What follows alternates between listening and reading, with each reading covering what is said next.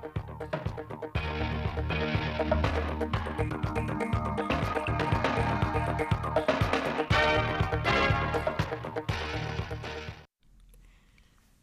kính chào quý vị và các bạn. Mời quý vị và các bạn nghe chương trình thời sự phát thanh trực tiếp 17 giờ thứ hai, ngày 28 tháng 3 năm 2022 của Đài Phát thanh và Truyền hình Thanh Hóa. Những tin chính sẽ có trong chương trình. Doanh nghiệp xây dựng Thanh Hóa thực hiện các giải pháp khắc phục khó khăn do giá nguyên vật liệu tăng cao. Nâng cao chất lượng tiêu chí môi trường trong xây dựng nông thôn mới. Xử lý nghiêm hành vi vi phạm pháp luật bảo vệ rừng tại xã Vạn Xuân, huyện Thường Xuân. Phần thời sự quốc tế, Nga và Ukraine sẽ gặp nhau tại Thổ Nhĩ Kỳ để tiếp tục đàm phán. Ngoại trưởng Mỹ hội đàm với Tổng thống Palestine cam kết theo đuổi giải pháp hai nhà nước. Sau đây là nội dung chi tiết.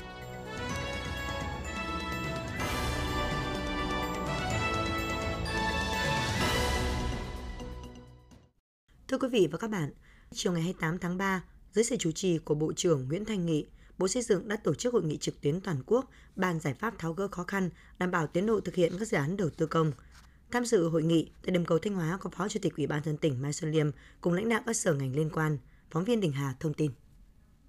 Tại hội nghị, lãnh đạo các tỉnh, thành phố trực thuộc Trung ương đều cho biết hiện tại đang là thời điểm rất khó khăn trong triển khai thực hiện các dự án. Mặc dù chủ đầu tư, các địa phương và nhà thầu đã rất nỗ lực, nhưng giá nhiên liệu, vật tư tăng cao đột biến đã làm ảnh hưởng đến các nhà thầu, trong khi việc điều chỉnh giá không thể thực hiện do các dự án đều được thực hiện theo hình thức đấu thầu chọn gói. Việc điều chỉnh giá chỉ được thực hiện đối với các hạng mục phát sinh ngoài dự toán. Phát biểu ý kiến tại hội nghị, Phó Chủ tịch Ủy ban dân tỉnh Mai Xuân Liêm cho biết, dự án cao tốc Bắc Nam đoạn đang triển khai qua địa bàn tỉnh Thanh Hóa là đoạn có khối lượng đào đắp lớn nhất cả nước. Tỉnh Thanh Hóa đã nỗ lực bố trí các mỏ vật liệu phục vụ dự án. Tuy nhiên, chủ đầu tư cần xác định vị trí, khối lượng, chất lượng chính xác để tránh tình trạng gây khó khăn cho địa phương trong việc giải quyết nguồn, khối lượng cung ứng và giá vật liệu ảnh hưởng đến tiến độ triển khai dự án. Đề nghị các bộ xây dựng và giao thông vận tải cần ban hành chính xác hoàn trả các tuyến giao thông bị ảnh hưởng bởi việc thi công tuyến cao tốc Bắc Nam do lưu lượng phương tiện tham gia tăng đột biến so với thiết kế. Phó Chủ tịch Ủy ban dân tỉnh Thanh Hóa cũng đề xuất Bộ Xây dựng cần có quy định cụ thể về đơn giá đặc thù đối với các hạng mục đặc biệt trong xây dựng để các địa phương có căn cứ cụ thể thực hiện. Bộ trưởng Bộ Xây dựng Nguyễn Thanh Nghị đã tiếp thu ý kiến đề xuất, kiến nghị của các địa phương đơn vị và cho biết trong thời gian tới, Bộ sẽ phối hợp với các bộ ngành trung ương ra soát tổng thể các cơ chế chính sách để tham mưu cho chính phủ có những điều chỉnh kịp thời nhằm tháo gỡ khó khăn vướng mắc trong quá trình thực hiện dự án đầu tư. Thưa quý vị và các bạn, ảnh hưởng của dịch COVID-19, giá các loại vật liệu xây dựng liên tục tăng mạnh từ đầu năm trở lại đây đang khiến cho ngành xây dựng gặp nhiều khó khăn. Linh hoạt thích ứng, tiết giảm chi phí, giảm tối đa lợi nhuận để đảm bảo tiến độ thi công công trình đã ký kết là những giải pháp mà các doanh nghiệp xây dựng Thanh Hóa đang nỗ lực thực hiện để đối phó với cơn bão giá hiện nay. Phản ánh của phóng viên Thanh Thảo. Đơn vị đang đảm nhận thi công nhiều công trình dự án lớn trên địa bàn Thanh Hóa. Đại diện doanh nghiệp cho biết, chưa có thời điểm nào giá vật liệu xây dựng lại liên tục biến động tăng mạnh như hiện nay. Chỉ riêng giá thép từ đầu tháng 3 đến nay đã 6 lần điều chỉnh tăng giá, vượt mức 20 triệu đồng một tấn, cao hơn mức đỉnh của năm 2021. Các nguyên vật liệu khác như xi măng, cát, đá cũng tăng từ 10 đến 15% so với đầu năm. Ông Lê Tứ, Phó Giám đốc Tổng Công ty Cổ phần Đầu tư Xây dựng Minh Tuấn cho biết. Để đảm bảo cái tiến độ công trình ờ, thì thì ờ, bên nhà, bên ờ, nhà thầu là tập trung các nguồn lực để thi công nhanh để tránh cái giá leo thang ngày một. Thì ờ, cũng mong là các cái ban ngành các cơ quan chức năng là là, là ờ, khảo sát cái giá để cho nó sát, có cái cái chế độ chính sách để bù giá trong cái, cái quá trình quyết toán sau này để tránh cái thiệt hại cho nhà thầu. Theo các doanh nghiệp, chi phí vật liệu xây dựng chiếm khoảng 65 đến 70% giá dự toán xây dựng công trình. Bởi vậy, việc giá vật liệu xây dựng tăng đã khiến chi phí tăng cao, lợi nhuận giảm đi. Hiện nhiều doanh nghiệp đang tìm mọi cách để chủ động dự trữ nguyên vật liệu, đưa thêm các công nghệ mới, nâng cao năng suất lao động để bù đắp vào phần nguyên vật liệu tăng cao. Nhiều đơn vị cũng phải cân nhắc kỹ lưỡng khi ký các hợp đồng chọn gói hoặc phải đàm phán với chủ đầu tư để chia sẻ rủi ro. Ông Nguyễn Mạnh Hà, Phó Giám đốc Công ty Cổ phần Xây dựng 68 cho biết. Chúng tôi là chuẩn bị cái nguồn lực tài chính để đặt cái đơn hàng vật tư vật liệu với cái đơn giá tốt nhất. Thứ hai là chúng tôi là thi công công trình và thanh quyết toán sớm nhất có thể để à, tránh cái tình trạng biến động vật tư vật liệu trong cái thời gian dài. Cái à, biện pháp thứ ba thì chúng tôi à, lựa chọn rất nhiều nhà cung cấp khác nhau để nhằm mục đích là cái nguồn cung cấp vật tư vật liệu cho công trình đảm bảo ổn định và không bị gián đoạn. Ông Nguyễn Trung Thành, giám đốc công ty xây dựng Thành Lan nói: Đơn vị xây dựng thì phải cố gắng tận dụng các cái nguồn vốn của mình để mà hoàn thành cái xây dựng để đảm bảo uy tín. Cũng rất muốn là nhà nước tìm những các cái giải pháp quản lý để mà bình ổn điều chỉnh nó chung một giá. Và cái quan trọng nhất là các chủ đầu tư khi bàn giao công trình đưa vào sử dụng thì phải tìm cái nguồn vốn thanh toán không nên chậm trễ. Với mức giá nguyên vật liệu liên tục tăng cao như hiện nay, nhiều doanh nghiệp có thể sẽ phải chấp nhận lỗ để thi công hoặc sẽ tìm cách giãn tiến độ, ngưng thi công, chờ điều chỉnh giá, làm chậm tiến độ các công trình dự án. Sau đó, cùng với sự nỗ lực khắc phục khó khăn của các doanh nghiệp xây dựng, các ngành chức năng cũng cần chủ động cập nhật giá thường xuyên, làm cơ sở lập điều chỉnh dự toán công trình sát với giá thực tế của thị trường. Cùng với đó là có các chính sách hỗ trợ doanh nghiệp về thuế, nguồn vốn tín dụng để duy trì hoạt động. Tiếp theo là những thông tin quan trọng khác. Thưa quý vị và các bạn, ngày 28 tháng 3, Ban Thường trực Ủy ban Mặt trận Tổ quốc tỉnh đã tổ chức các hội nghị về công tác giám sát đầu tư cộng đồng và công tác phong trào năm 2022. Tại hội nghị triển khai thực hiện giám sát đầu tư của cộng đồng đối với dự án đường giao thông từ khu công nghiệp Bỉm Sơn đến đường bộ ven biển và dự án đầu tư xây dựng tuyến đường bộ ven biển đoạn Nga Sơn Hoàng Hóa, các đại biểu Mặt trận Tổ quốc 21 xã phường của thị xã Bỉm Sơn và các huyện Nga Sơn, Hậu Lộc, Hoàng Hóa, Hà Trung tổ vùng dự án được nghe đại diện các đơn vị chức năng giới thiệu những nội dung cơ bản của hai dự án, hướng dẫn tổ chức hoạt động, quy trình giám sát của ban giám sát đầu tư của cộng đồng. Thông qua đó nhằm phát huy vai trò trách nhiệm của mặt trận tổ quốc các cấp trong tuyên truyền vận động nhân dân thực hiện tốt công tác giải phóng mặt bằng, đồng thời tăng cường vai trò giám sát của mặt trận tổ quốc và cộng đồng dân cư nơi triển khai dự án, từ đó bảo đảm các dự án được triển khai thực hiện đúng pháp luật. Tại hội nghị về công tác phong trào năm 2022, các đại biểu được lãnh đạo Ủy ban Mặt trận Tổ quốc tỉnh, Văn phòng điều phối vệ sinh an toàn thực phẩm tỉnh truyền đạt các nội dung về tiếp tục tăng cường sự lãnh đạo của Đảng đối công tác bảo đảm vệ sinh an toàn thực phẩm trên địa bàn tỉnh đến năm 2025, quyết định về việc ban hành quy định tiêu chí, điều kiện trình tự thủ tục, hồ sơ công nhận xã, phường, thị trấn đạt tiêu chí an toàn thực phẩm nâng cao trên địa bàn tỉnh, công tác giám sát an toàn thực phẩm của mặt trận Tổ quốc các cấp, triển khai hướng dẫn thành lập mô hình điểm khu dân cư tự quản về an toàn thực phẩm. Qua tập huấn nhằm trang bị những kiến thức cơ bản về an toàn thực phẩm cho cán bộ làm công tác mặt trận, để từ đó tăng cường vai trò giám sát vấn đề an toàn thực phẩm và triển khai xây dựng tốt các mô hình khu dân cư tự quản về an toàn thực phẩm.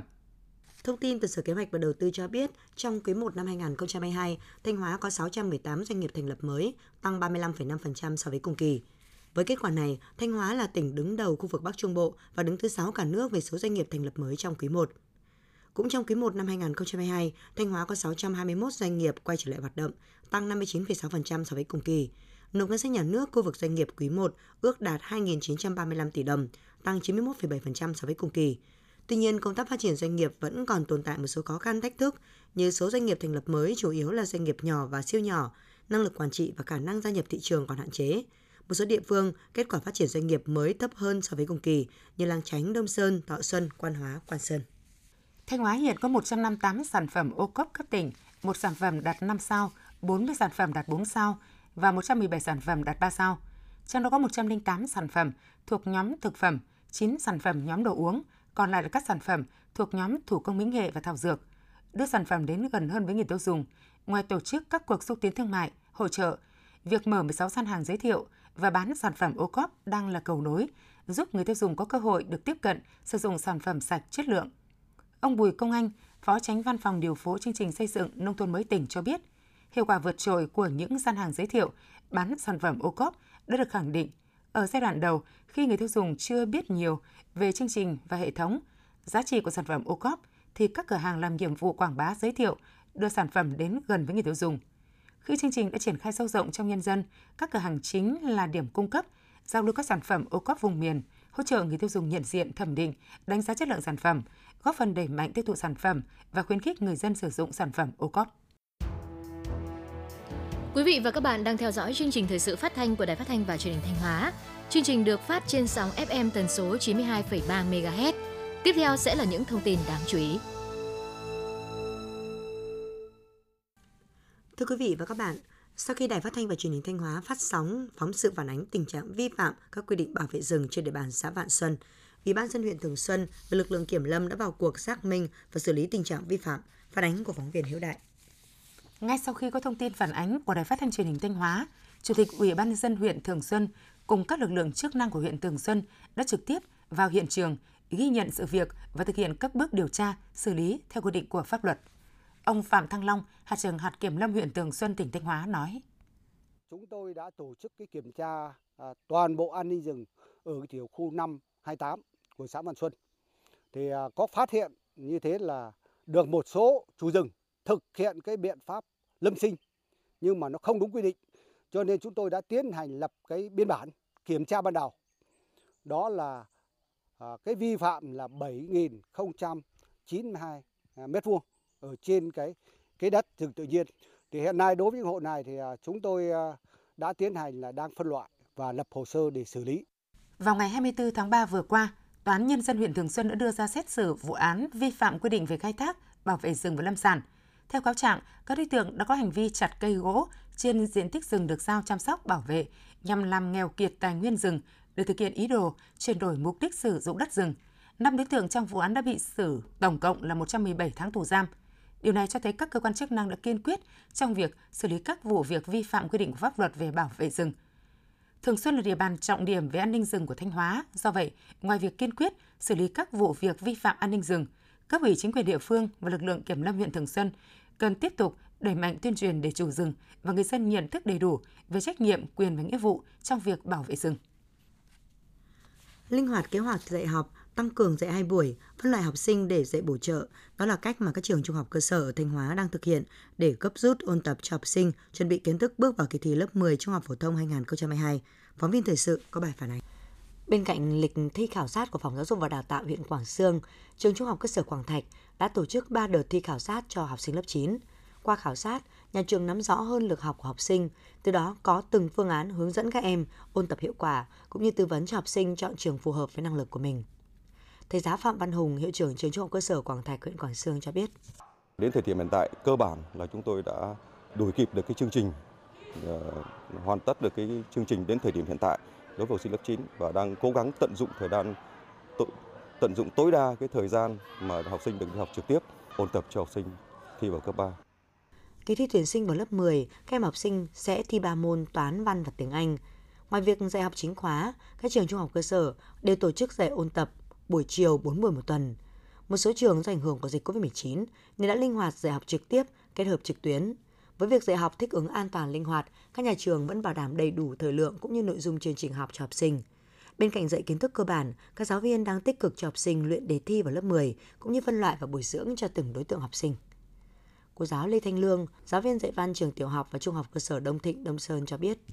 Đối với tự vân đối tượng học sinh khá giỏi thì chúng tôi có cái hình thức phân luồng là giao các cái bài tập nó phát huy được cái khả năng tư duy của các em. Còn đối với các học sinh trung bình và học sinh ờ, yếu thì chúng tôi sẽ có cái cách kết hợp những cái bài tập mang tính vừa sức, vừa dạy, vừa chỉ bảo cầm tay chỉ việc để các em có thể là làm quen với các bài tập từ dễ và từng bước dần dần lên khó. Chúng tôi cũng có giao các cái tổ nhóm học tập như là trong lớp đã cử ra các cán bộ lớp thuộc các môn để có thể là phụ đạo cho các bạn trong các cái giờ ra chơi.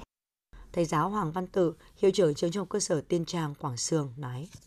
Trường trung học cơ sở Tiên Trang thì nhiều năm có cái truyền thống ờ, thi vào trung học phổ thông là với cái tỷ lệ cao. Thời gian ờ, của năm học năm nay thì ờ, chỉ còn 2 tháng. Thì ban giám hiệu cùng với đội ngũ cán bộ giáo viên đặc biệt là các thầy cô dạy ở khối 9 đã tập trung cao độ để trước mắt là hoàn thành cái chương trình của năm học và tận dụng cái thời gian học ờ, buổi chiều của các em để ôn tập cho các em để phấn đấu đạt được cái ờ, tỷ lệ ờ, cao nhất. Việc học tập và ôn thi trong tình hình dịch COVID-19 diễn biến phức tạp cũng phần nào ảnh hưởng đến các em học sinh. Tuy nhiên, sự đồng hành tận tâm của nhà trường, giáo viên sẽ giúp học sinh được trang bị đầy đủ kiến thức cơ bản, nâng cao, từ đó yên tâm ôn luyện, sẵn sàng bước vào kỳ thi với tinh thần tốt nhất. Sáng ngày 28 tháng 3, tại trường Trung học cơ sở Tân Sơn, thành phố Thanh Hóa, Hội Liên hiệp Phụ nữ phường Tân Sơn phối hợp với Đoàn Thanh niên Cộng sản Hồ Chí Minh Công an thành phố Thanh Hóa và đoàn phường đã tổ chức tuyên truyền pháp luật phòng chống xâm hại trẻ em và bạo lực học đường. Tại buổi tuyên truyền, học sinh nhà trường được nghe cán bộ Công an thành phố Thanh Hóa tuyên truyền phổ biến pháp luật và phân tích về nguyên nhân, hậu quả của xâm hại trẻ em và bạo lực học đường, các biểu hiện thủ đoạn về tình trạng xâm hại trẻ em, giới thiệu những quy định của pháp luật về phòng chống xâm hại trẻ em và bạo lực học đường, những hành vi điển hình, những tình huống có thể dẫn đến xâm hại trẻ em và bạo lực học đường, Buổi tuyên truyền giúp học sinh trường Trung học cơ sở Tân Sơn nâng cao hiểu biết và trang bị những kiến thức kỹ năng cần thiết về phòng chống xâm hại trẻ em và bạo lực học đường để tự bảo vệ mình cũng như chủ động xử lý theo đúng quy định của pháp luật khi gặp trường hợp bị xâm hại, bị bạo lực. Môi trường là tiêu chí quan trọng trong xây dựng nông thôn mới, góp phần làm thay đổi bộ mặt làng quê nông thôn, tạo mỹ quan thôn nông thôn xanh sạch đẹp. Để nâng cao chất lượng tiêu chí này, thời gian qua, các xã trên địa bàn huyện Quảng Sương, tỉnh Thanh Hóa đã triển khai nhiều giải pháp đồng bộ và hiệu quả. Bài viết của phóng viên Thanh Hường. Đến các xã ở huyện Quảng Sương, nhất là các xã đạt chuẩn nông thôn mới nâng cao, nông thôn mới kiểu mẫu, vệ sinh môi trường đã được cải thiện rõ rệt, khuôn viên tại mỗi gia đình, tại các tuyến đường đều được dọn dẹp hàng ngày. Là chủ thể trong xây dựng nông thôn mới, người dân ở các xã trên địa bàn huyện Quảng Sương đều có ý thức cao trong việc bảo vệ môi trường. Hiện đã có 18 trên 25 xã của huyện Quảng Sương thực hiện phân loại rác từ đầu nguồn, còn lại đều được thu gom xử lý triệt để. Các gia đình đều cam kết không đốt rác sinh hoạt, không vứt xuống các kênh gây ô nhiễm môi trường. Bà Lê Thị Chiến, Chủ tịch Hội Phụ nữ xã Tiên Trang, huyện Quảng Sương cho biết. Thì Hội Phụ nữ cũng rất là chủ động à, thực hiện các cái công việc như là tống dọn vệ sinh môi trường thường xuyên mà được chị em phụ nữ trong ờ, thôn cũng rất là chủ động và tích cực tham gia Ờ, tổng dọn ờ, đường làng ngõ xóm rồi là xây dựng cái nhà sạch vườn đẹp ờ, rồi là cái tiến tới là cái các cái vườn mẫu qua cái quá trình mà tổ chức thực hiện đấy thì cái việc mà thay đổi diện mạo nông thôn biến là rõ nét và cái môi trường sống của thôn cũng như là địa phương được cải thiện và nâng cao rất là nhiều. Với sự đồng thuận ủng hộ cao, từ năm 2019 đến nay, người dân trên địa bàn huyện Quảng Sương đã hiến trên 4.000 mét vuông đất để xây dựng công trình giao thông, làm hàng rào, ủng hộ tiền để cải tạo, nâng cấp các tuyến đường, làm kênh thoát nước, góp phần làm sạch môi trường. Toàn huyện cũng đã xây dựng được 12 mô hình vườn mẫu, trồng được 50 tuyến đường vườn hoa để tạo cảnh quan môi trường sạch đẹp. Các cơ sở sản xuất kinh doanh trên địa bàn huyện đều có báo cáo đánh giá tác động môi trường, thực hiện đúng các nội dung đã được phê duyệt nhiều trang trại hộ chăn nuôi đã đầu tư xây dựng hệ thống bioga để xử lý chất thải phát sinh trong quá trình chăn nuôi. Ông Đỗ Chí Hòa, Bí thư Đảng ủy xã Tiên Trang, huyện Quảng Sương cho biết. Phát động cái phong trào trước hết là toàn dân phải tham gia về công tác vệ sinh môi trường. Thì à, phát động trong nhân dân thì thứ bảy chủ nhật cuối tuần thì à, toàn thể nhân dân thì à, ra lao động dọn vệ sinh môi trường tại các đường làng ngõ xóm và thứ hai nữa thì hợp đồng với công ty môi trường Tân Sơn thì toàn bộ rác thải ở trên địa bàn xã đấy thì được thu gom. Ông Lê Đình Ninh, Phó Chủ tịch Ủy ban dân xã Quảng Trung, huyện Quảng Sương nói: Công tác môi trường trong xây dựng nông thôn mới thì đối với Quảng Trung thì đã xây dựng kế hoạch đề án triển khai đến tất cả các hộ gia đình, các cơ quan doanh nghiệp trên địa bàn. Và đối với đặc biệt đối với các hộ chăn nuôi thì ờ, hàng tuần là đều đến kiểm tra và thực hiện cái tiêu trùng khử độc. Ờ, các cái hộ chăn nuôi nhỏ lẻ thì ờ, địa phương cũng áp dụng các cái biện pháp như là thực hiện các cái biện pháp là chăn nuôi theo cái mô hình là dùng cái cái nền cát là chủ yếu để đảm bảo khô giáo. Các hộ gia đình là phải chủ động mua cái thuốc miền vi sinh để xử lý hàng tuần. Gia đình bảo vệ môi trường là yếu tố cốt lõi để phát triển và xây dựng nông thôn mới nâng cao bền vững. Huyện Quảng Sương sẽ chú trọng nâng cao hơn nữa chất lượng tiêu chí môi trường. Cụ thể, huyện sẽ có chính sách khuyến khích các tổ chức cá nhân đầu tư công nghệ hiện đại, thân thiện môi trường trong xử lý rác thải, ban hành cơ chế hỗ trợ các cơ sở chăn nuôi có quy mô 300 con trở lên, đầu tư hoàn thiện công trình, xử lý môi trường đạt quy chuẩn. Huyện cũng sẽ tăng cường thu hút doanh nghiệp tham gia thu gom xử lý rác thải một cách đồng bộ nhằm hạn chế tối đa ô nhiễm, đồng bộ hóa trang thiết bị thu gom vận chuyển, xử lý rác và vận động người dân chung tay bảo vệ môi trường, từ đó góp phần tạo nên những vùng quê đáng sống. Vừa rồi là phản ánh của phóng viên Thanh Hường về vấn đề nâng cao chất lượng tiêu chí môi trường trong xây dựng nông thôn mới. Thưa quý vị và các bạn, vượt qua những khó khăn thách thức do dịch Covid-19, thể thao thành tích cao Thanh Hóa đã kiên trì tập luyện, nỗ lực thi đấu, giành được nhiều thành tích ấn tượng ngay trong những tháng đầu năm 2022. Đây cũng được coi là bước chạy đà thuận lợi để hướng tới những mục tiêu quan trọng nhất trong năm 2022, đó là SEA Games lần thứ 31 và Đại hội thể dục thể thao toàn quốc. Phóng viên Duy Tính phản ánh. Năm 2022 là một năm bận rộn với thể thao Thanh Hóa nói riêng và thể thao Việt Nam nói chung – khi nhiều giải đấu cấp khu vực, châu lục và thế giới sẽ đồng loạt diễn ra. Vì vậy, các giải cấp quốc gia được tổ chức trong những tháng đầu tiên của năm 2022 được xem là tiền đề quan trọng để giúp các vận động viên tìm lại cảm giác thi đấu sau một thời gian dài tập chay và ít có các giải đấu cọ sát vì dịch COVID-19. Vận động viên Lưu Vũ Tú, đội tuyển Pencastilat Thanh Hóa nói. Tinh thần của các đội là lúc đầu cũng vẫn luôn à, trong à, tư thế là chuẩn bị sẵn sàng à, thi đấu để đạt được những thành tích tốt nhất đem về cho tỉnh Thanh Hóa. Huấn luyện viên Mai Xuân Lượng, đội tuyển karate Thanh Hóa cho biết. Chuẩn bị cho các em rất kỹ về thể lực cũng như chiến thuật, kỹ chiến thuật và, và tâm lý của các em. Đấy, làm sao cho các em đạt điểm rơi độ thật sự là là là cũng phải phải rất khó và tính toán làm sao là cũng rất kỹ. Trong những tháng đầu tiên của năm 2022, thể thao thành tích cao Thanh Hóa liên tiếp đón nhận những tin vui khi đội tuyển bắn súng đã giành được 5 huy chương vàng, 4 huy chương bạc và 2 huy chương đồng, xếp thứ ba toàn đoàn tại giải vô địch các câu lạc bộ bắn súng quốc gia. Đội tuyển vật xếp thứ nhất toàn đoàn nội dung vật tự do tại giải vô địch các câu lạc bộ vật cổ điển, vật tự do quốc gia vừa kết thúc tại thành phố Sầm Sơn. Đội tuyển karate giành được 5 huy chương vàng tại giải vô địch karate miền Trung Tây Nguyên. Đội tuyển Pháp Việt Nam xếp thứ ba toàn đoàn với 6 huy chương vàng tại giải vô địch các đội mạnh toàn quốc. Dù không có sự góp mặt của 4 tuyển thủ quốc gia do bận tập trung đội tuyển chuẩn bị cho SEA Games 31, nhưng đội tuyển Pencastilat vẫn giành được 3 huy chương vàng và xếp thứ tư toàn đoàn tại giải vô địch các câu lạc bộ Pencastilat quốc gia. Ngoài ra, các vận động viên của các môn như judo, taekwondo, kickboxing, jiu-jitsu, bơi, cầu mây cũng thi đấu khá thành công và hoàn thành mục tiêu huy chương. Ông Đàm Văn Long, Giám đốc Trung tâm huấn luyện và thi đấu thể dục thể thao Thanh Hóa cho biết.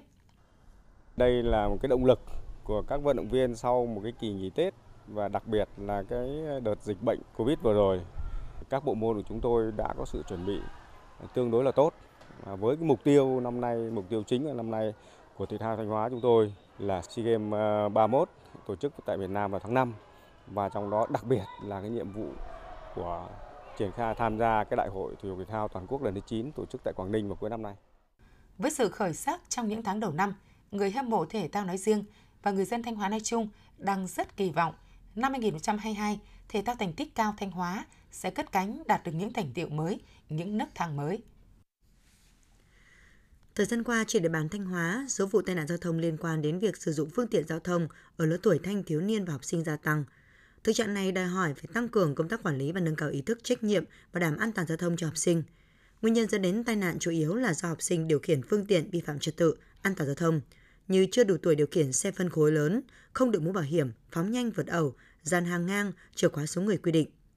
Trước thực trạng trên, Ban an toàn giao thông tỉnh đề nghị các đơn vị chức năng, địa phương tiếp tục tăng cường công tác tuyên truyền pháp luật an toàn giao thông cho người dân, nhất là các cháu thanh thiếu niên nhằm giáo dục ý thức, nâng cao trách nhiệm của mỗi người dân khi tham gia giao thông, tăng cường xử lý học sinh vi phạm quy định về trật tự an toàn giao thông, tránh những tai nạn đáng tiếc có thể xảy ra.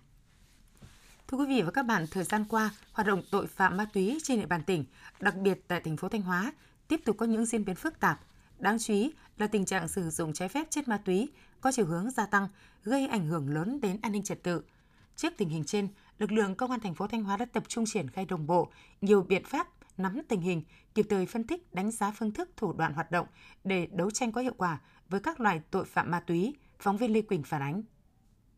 Tính từ đầu năm đến nay, đội cảnh sát điều tra tội phạm về ma túy công an thành phố Thanh Hóa đã bắt giữ và tiếp nhận 59 vụ với 76 đối tượng phạm pháp hình sự về ma túy, phá thành công 7 chuyên án, triệt phá 8 điểm phức tạp về ma túy, thu giữ hơn 1,3 kg heroin, 98,5 g ketamin, 53,6 g ma túy đá, 1.557 viên ma túy tổng hợp.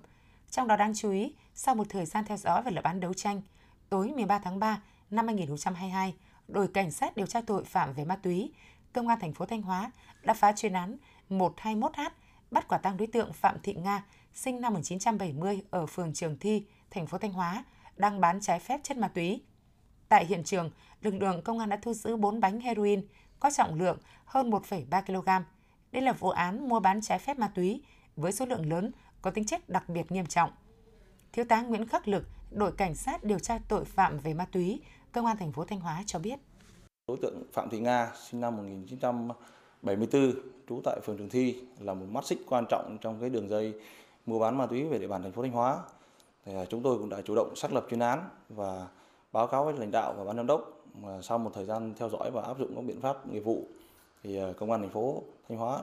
đã bắt và phá thành công chuyên án bắt được đối tượng ờ, Phạm Thị Nga. Qua công tác đấu tranh, xử lý tội phạm và tệ nạn ma túy cho thấy tình hình tội phạm ma túy trên địa bàn tỉnh vẫn diễn biến phức tạp, các đối tượng hoạt động theo phương thức, thủ đoạn tinh vi hơn, manh động và xảo quyệt hơn. Đáng nói là tình trạng sử dụng ma túy trong thanh thiếu niên có chiều hướng ngày càng gia tăng. Trước thực trạng trên, bên cạnh công tác nắm tình hình, lực lượng công an thành phố Thanh Hóa đã phối hợp với các ngành chức năng tăng cường tuyên truyền về tác hại của ma túy tại các trường học, kiểm soát kiểm tra các quán bar, quán karaoke, đồng thời tuyên truyền và yêu cầu các cơ sở kinh doanh dịch vụ giải trí ký cam kết không tổ chức hoạt động sử dụng ma túy trái phép. Anh Vũ Quốc Cường, quản lý quán karaoke Việt Đức, thành phố Thanh Hóa nói. Bên cơ sở chúng tôi thì cũng được à, lực lượng công an à, tuyên truyền và chúng tôi đã ký cam kết à, không tổ chức sử dụng các chất ma túy cho khách. Thượng tá Nguyễn Ngọc Anh, trưởng công an thành phố Thanh Hóa cho biết. Cái thứ nhất là công tác tuyên truyền. Thì phối hợp với các cấp ủy chính quyền, cấp từ phường xã để tuyên truyền sâu rộng hơn bằng nhiều cái hình thức thiết thực hơn. Thứ hai là công tác phòng ngừa và phát động cái phong trào quần chúng bảo vệ an ninh tổ quốc. Trong đó có công tác tố giác và đấu tranh phòng chống tội phạm về ma túy. Và đối với lực lượng cảnh sát điều tra tội phạm về ma túy công an thành phố thì mở các cái đợt cao điểm đấu tranh phòng chống tội phạm. Thì trong thời gian tới thì chúng tôi sẽ huy động đồng bộ các cái biện pháp để mở các cái đợt cao điểm đấu tranh phòng chống tội phạm ma túy một cách có hiệu quả nhất và chúng tôi tin rằng với những cái chỉ đạo như vậy thì sẽ góp một cái phần vào kiềm chế cái gia tăng cái tội phạm về ma túy, đặc biệt là đối với người nghiện. Thời gian tới, dự báo tình hình tội phạm ma túy trên địa bàn thành phố Thanh Hóa sẽ tiếp tục có diễn biến phức tạp. Vì vậy, song song với công tác đấu tranh, triệt xóa tội phạm ma túy, lực lượng công an thành phố đang tiếp tục duy trì, thực hiện có hiệu quả các mô hình phòng chống tội phạm, đẩy mạnh công tác tuyên truyền, phổ biến pháp luật về phòng chống ma túy và tác hại của ma túy cho nhân dân, đặc biệt là đối với thanh thiếu niên, nhằm tiếp tục kiềm chế sự phát sinh tội phạm và tệ nạn ma túy trên địa bàn. Chương trình thời sự của Đài Phát thanh Truyền hình Thanh Hóa xin được kết thúc tại đây. Thực hiện chương trình, biên tập viên Thúy Lượng, các phát thanh viên Minh Thu Kim Thanh, kỹ thuật viên Công Huân, tổ chức sản xuất Hoàng Triều, chịu trách nhiệm nội dung Hà Đình Hậu. Sau đây là phần tin thời sự quốc tế.